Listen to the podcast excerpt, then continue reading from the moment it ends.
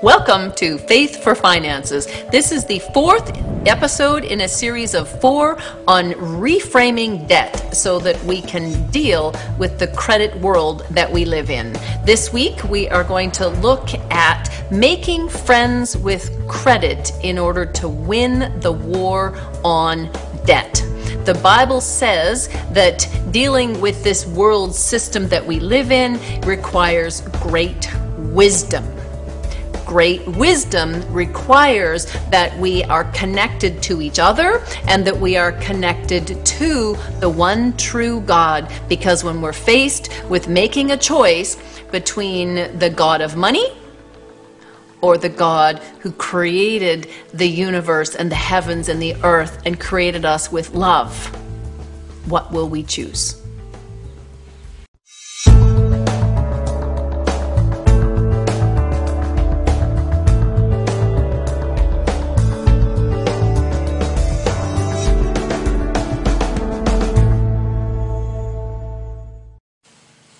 Welcome back to Faith for Finances. My name is Sam Piercy. I am your host. I am also the founder of MoneyMinding.com. So this week, the fourth of four episodes on reframing debt, we're looking at making friends with credit in order to rise above and to live debt free, with the only debt being to love. And connecting with God, connecting with each other, in order to seek the knowledge, in order to apply wisdom, in order to triumph, and to live above and not below, and to live free to pursue God's plans and purposes for your life. So the resource is also part of a package called God's Path to Financial Freedom Seven Tools to Reaching a Breakthrough. And in there, if you reference the K, if you reference KITV, then you can have access to a whole collection of tools to help with rethinking and reapplying and specifically dealing with debt and finance in your life, your family, your ministry, in your business. So I'm going to start off with a big disclaimer though. Credit is an extremely powerful tool. And in this episode, I'm going to walk you through an example as an illustration only of how a small seed can actually be leveraged to control a large amount of money, specifically $150 a month to control a million dollars. But I have to add the disclaimer because you don't go from here to there without the steps in between. This is the money minding method of applying financial knowledge on a day to day basis in order to make decisions that will get rid of anything that holds you back and help move you towards the plans and the purposes and the goodness to overflow and share God's love to experience God's love in and through finances. So, as we get started, I have had an interesting walk. My husband and I together have been through some pretty unusual circumstances. And was, as I share these stories with other people, I find that it helps them also share back and people go, oh, that happens, or oh, wow, thank you so much for sharing, because that happened to me, and I didn't know what to do with it. And so instead of letting these circumstances come and add more burden, like a, a burden of unworthiness or a burden of it's too heavy and having to sink back, we want to gather together and we want to share because in the sharing we get knowledge and in the knowledge we get wisdom because we're bringing the Holy Spirit into our conversations. We're breaking down those barriers that isolate and intimidate. So, one of ours, I think, started as we, I first sold my investment practice, and then we got hit with a, a, a tax audit. And that seemed to go sideways and backwards and upside down, and eventually we found ourselves railroaded into a bankruptcy. That was a, a very awkward spot when I was actually hired to teach integrating success principles with the world of financial planning, and I was doing some really amazing consulting. But all of a sudden, we were flipped upside down like a turtle um, on its back. And I was so full of fear and anxiety that somebody would find out. Does that sound familiar? You don't want anybody to know. That was many, many years ago. And getting back on our feet, all I knew was we needed a house, we needed a house, we needed a house. And that's because that was important to us. And we wanted to raise our daughter in a particular neighborhood, at a particular school. And it was a very hot real estate market. And so, what do you do when you've just come out of bankruptcy and you've got bad credit and new self employed income? You're trying to buy a house in a very hot real estate market. Well, the first thing you have to do is you have to know the goal, which means you, you know the answer. The answer for us was house particular type of house. We described it, we knew how much it was going to cost. Then we had to start asking some questions. And in the questions, we were connected to some other people. It ended up taking four loans, and we, uh, God leading us to a house that was under market value at the time. The risk in that, and I'm not advocating that you need to do it with loans, not at all. That was where we were at the time. That was our faith level. And I'm saying that there are ways of doing this if you know what's important and what God's calling you to and what the cost is. So that's our story, and I'm sticking to it, and there's a lot you can learn from that, and there's a lot we can learn by sharing what's happened. And then gathering together and saying, okay, well, this is what the bank has said, so what? What else? What can you do? What can you do? What can you do? Because the Bible says we can do all things through Christ who gives us strength. The Bible has so many promises, but if we just look at those as spiritual only, then we miss the benefits of Him connecting us with other people who can lead us to somebody, who can lead us to somebody else, who can take us to eventually where God wants us to be. We uh, um, had a very catastrophic business failure that actually turned out to be fraud. We didn't know that at the time, but it was devastating, is probably the only way to describe it. And the Bank of House, I call it, ended up absorbing a lot of the debt that I ended up being held personally responsible for. And how did that happen um, when the weight was just so big? Because from every angle, it was just crushing, it seemed like. I'm sure there's some people that will know what I'm talking about when it feels like you're carrying the weight of the world. I'll tell you, picking up the phone and calling the mortgage company might as well have been like walking, I don't know, off the edge of a bridge. It just seemed like it was impossible. And I know from sharing this story and from talking to other people that most people would rather do anything than let the bank know that they can't pay the bills. Well, if you don't tell them, then what happens is they send it to collections and then you've reduced your options. If you pick up the phone and you're proactive, you learn an awful lot.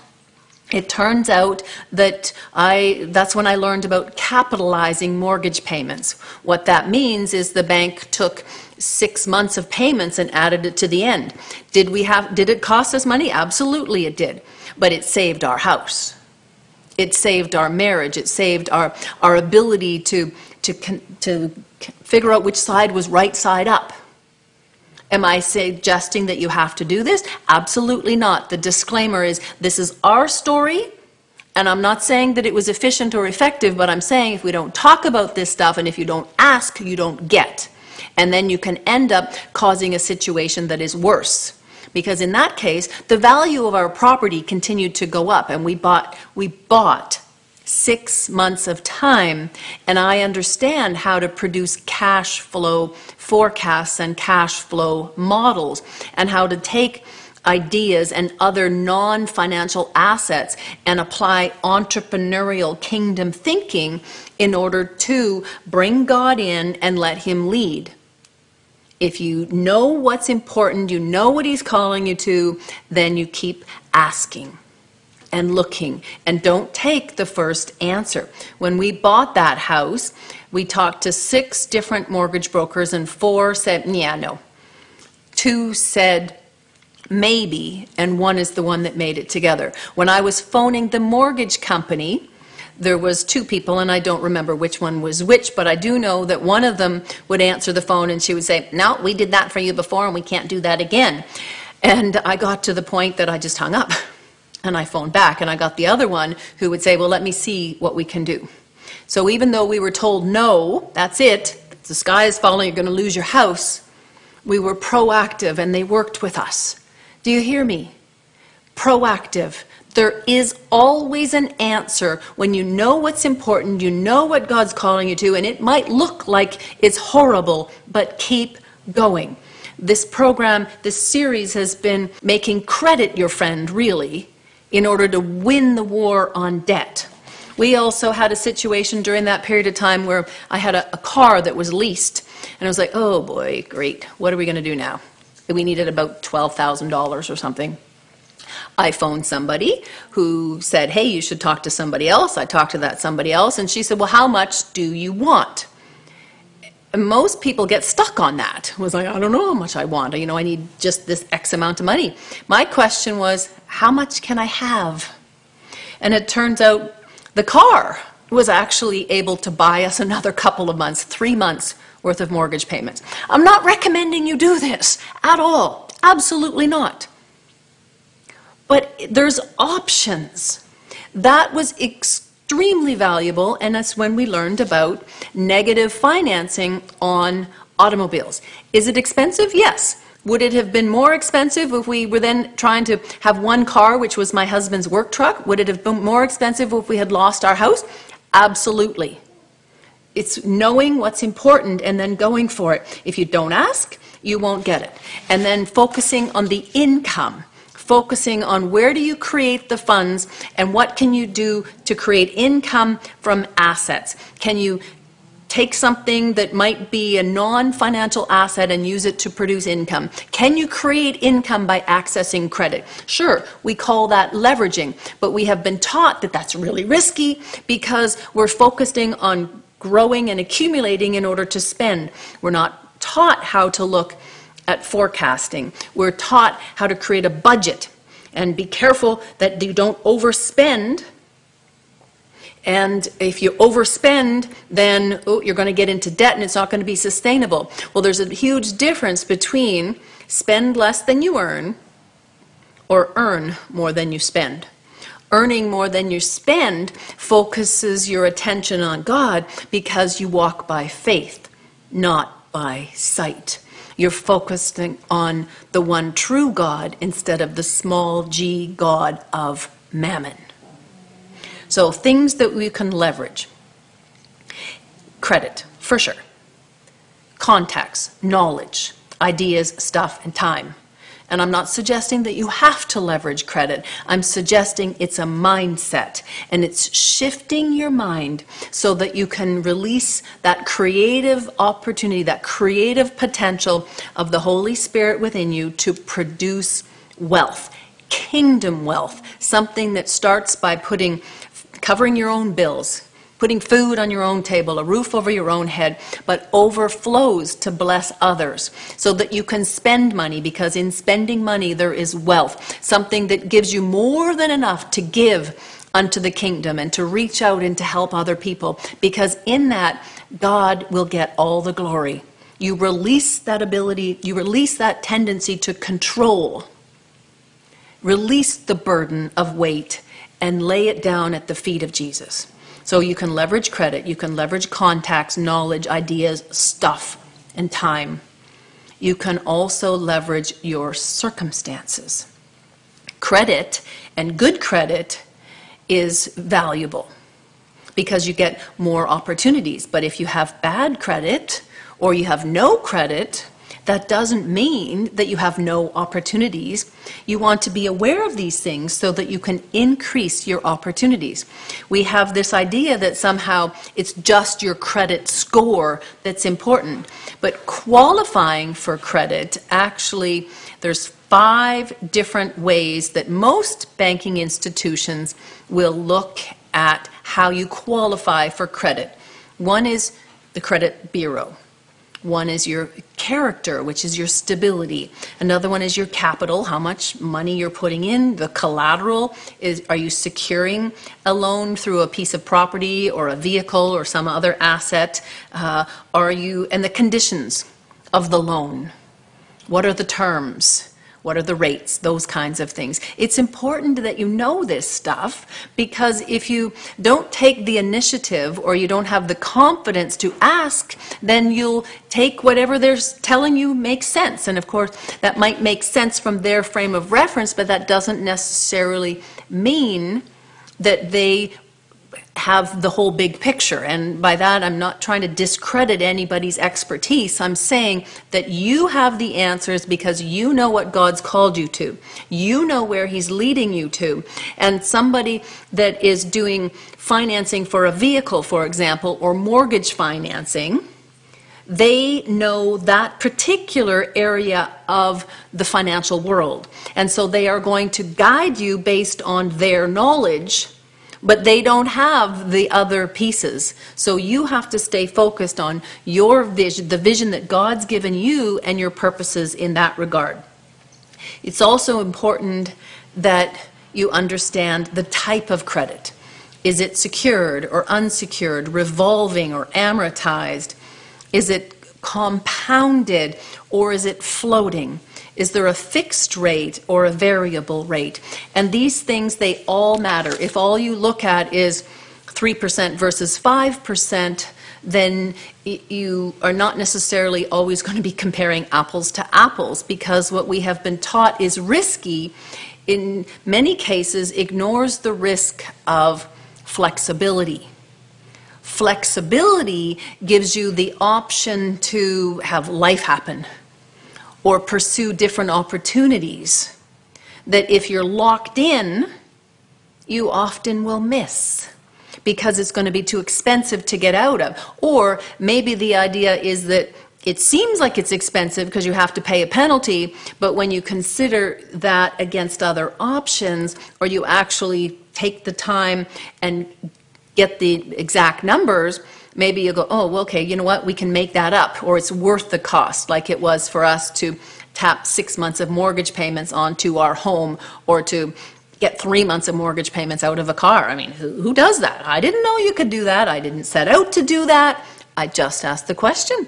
How much can you have? Was that a blessing at the time? Absolutely it was because it enabled us to implement some things to produce some more income, to get back on our feet so that we did not lose.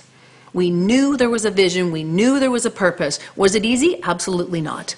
The bigger risk was in the loss. And so we kept going. So the other thing is just is not knowing and just listening to how we calculate, uh, paying attention to simple interest versus compound interest, and making decisions based on opinions or hearsay or or a a limited knowledge, and I don't mean that in any disrespect, but we start off with simple math, addition and subtraction. We want to get to the place that we are multiplying so that we can then divide and conquer and get rid of the stuff that holds us back in order to then move forward. So I'm going to take a few minutes and I'm going to walk you through a, a um, a spreadsheet. So we're going to start from handwriting things, and earlier on in this four-part series, we looked at a simple spreadsheet that you can do um, just handwriting. I'm going to take you to a spreadsheet now and show you how some of this stuff can start to evolve. Welcome to a special lesson on taking a concept and turning it into numbers. We're going to go through a little bit more of an advanced cash flow forecasting, cash flow modeling concept. And you can start to take an intangible idea and turn it into something that is measurable, manageable, scalable, and sustainable. Let me share my screen so that you know what I'm talking about. Where you start with a pen and paper and you start to look forward and you take that concept and turn it into something that you can see. And we're going to use a, a real simple example here, but it's a demonstration of how a small thing can multiply and then how you can use that to make decisions and create something that holds accountability, that will direct you into gathering the resources that are necessary to see a goal fulfilled. So let's say we've got a widget, and that widget can uh, provide $10 worth of net value once it is produced and it's selling.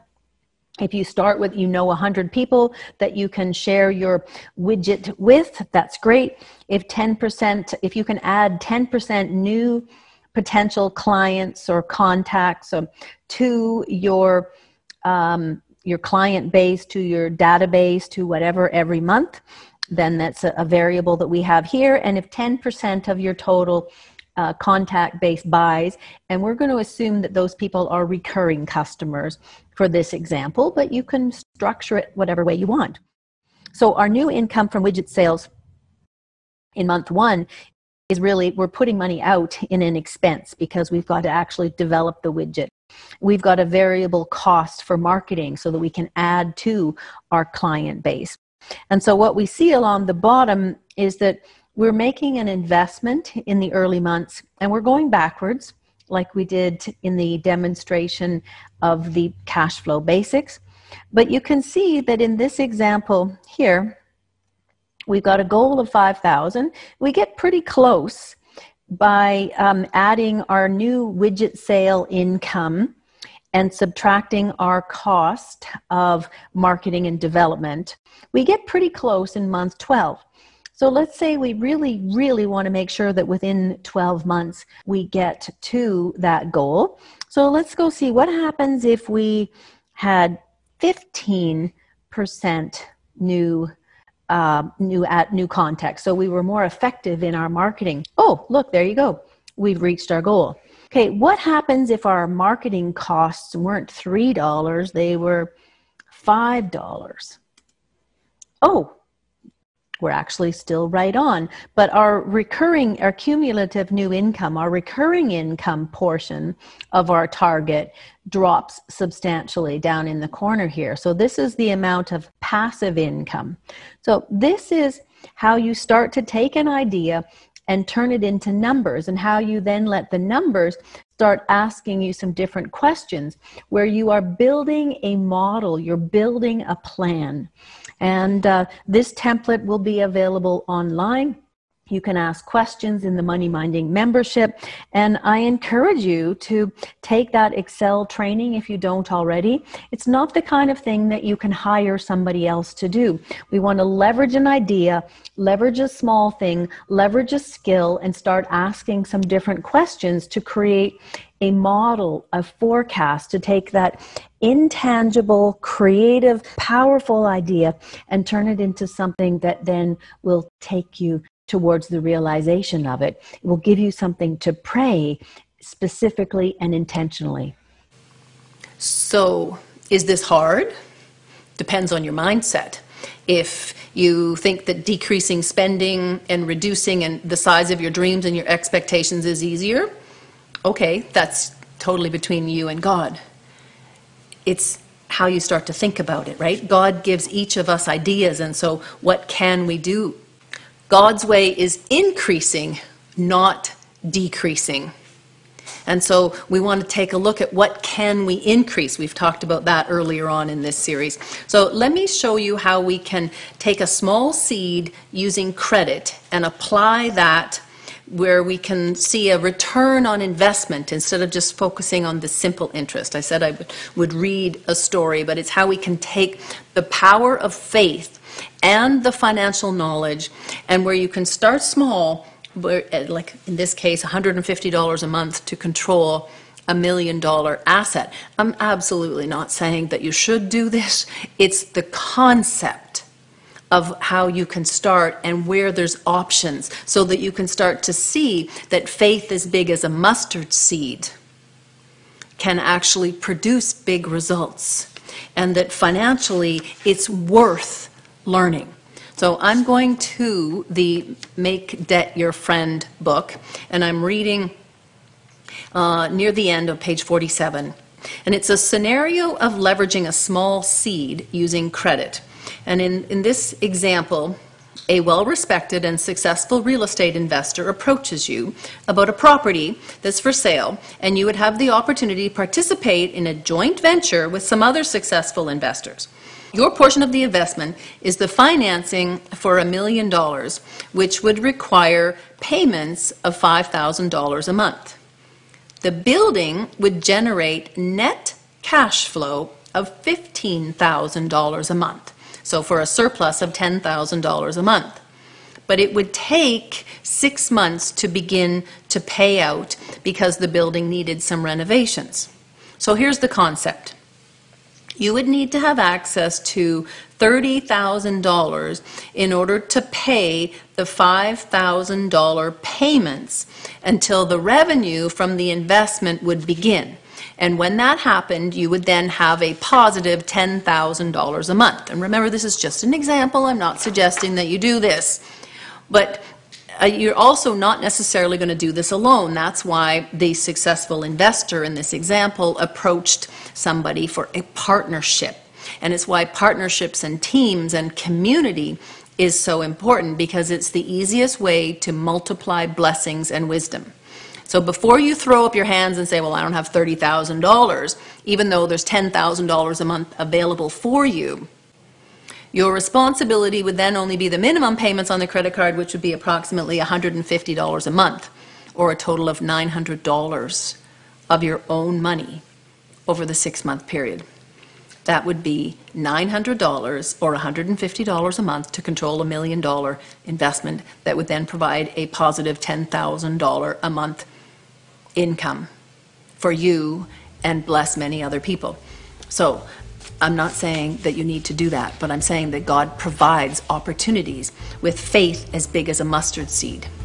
And that if you will risk dreaming, risk bringing God into those areas, and risk sharing and just taking a look at possibilities from a completely different perspective, then we actually can start to see that the debt that is such a burden will be reduced because we have credit in more ways than we can ask or imagine through the ideas, the connection, the knowledge, the experiences, and that and the financial system. It's how we use it and how we do anything is how we do everything. That if we are faithful servants, faithful stewards of that creative power and that Holy Spirit at work within us, that we can multiply the blessings, we can overflow, we can bring God into new areas of our life and that we have the opportunity to break through the systemic poverty of this world system that is enslaving people to debt, that is causing everything to get more and more expensive. And so I encourage you to go visit faithforfinances.com Make sure you use promo code KITV to get the entire God's Path to Financial Freedom bundle and the Make Debt Your Friend resource that we have been looking at and exploring some of the areas in in the last four episodes of Faith for Finances. And I pray above all else that you prosper in all areas, even as your soul prospers. Thank you for joining us, and I look forward to sharing with you more again next week. Take care, and God bless.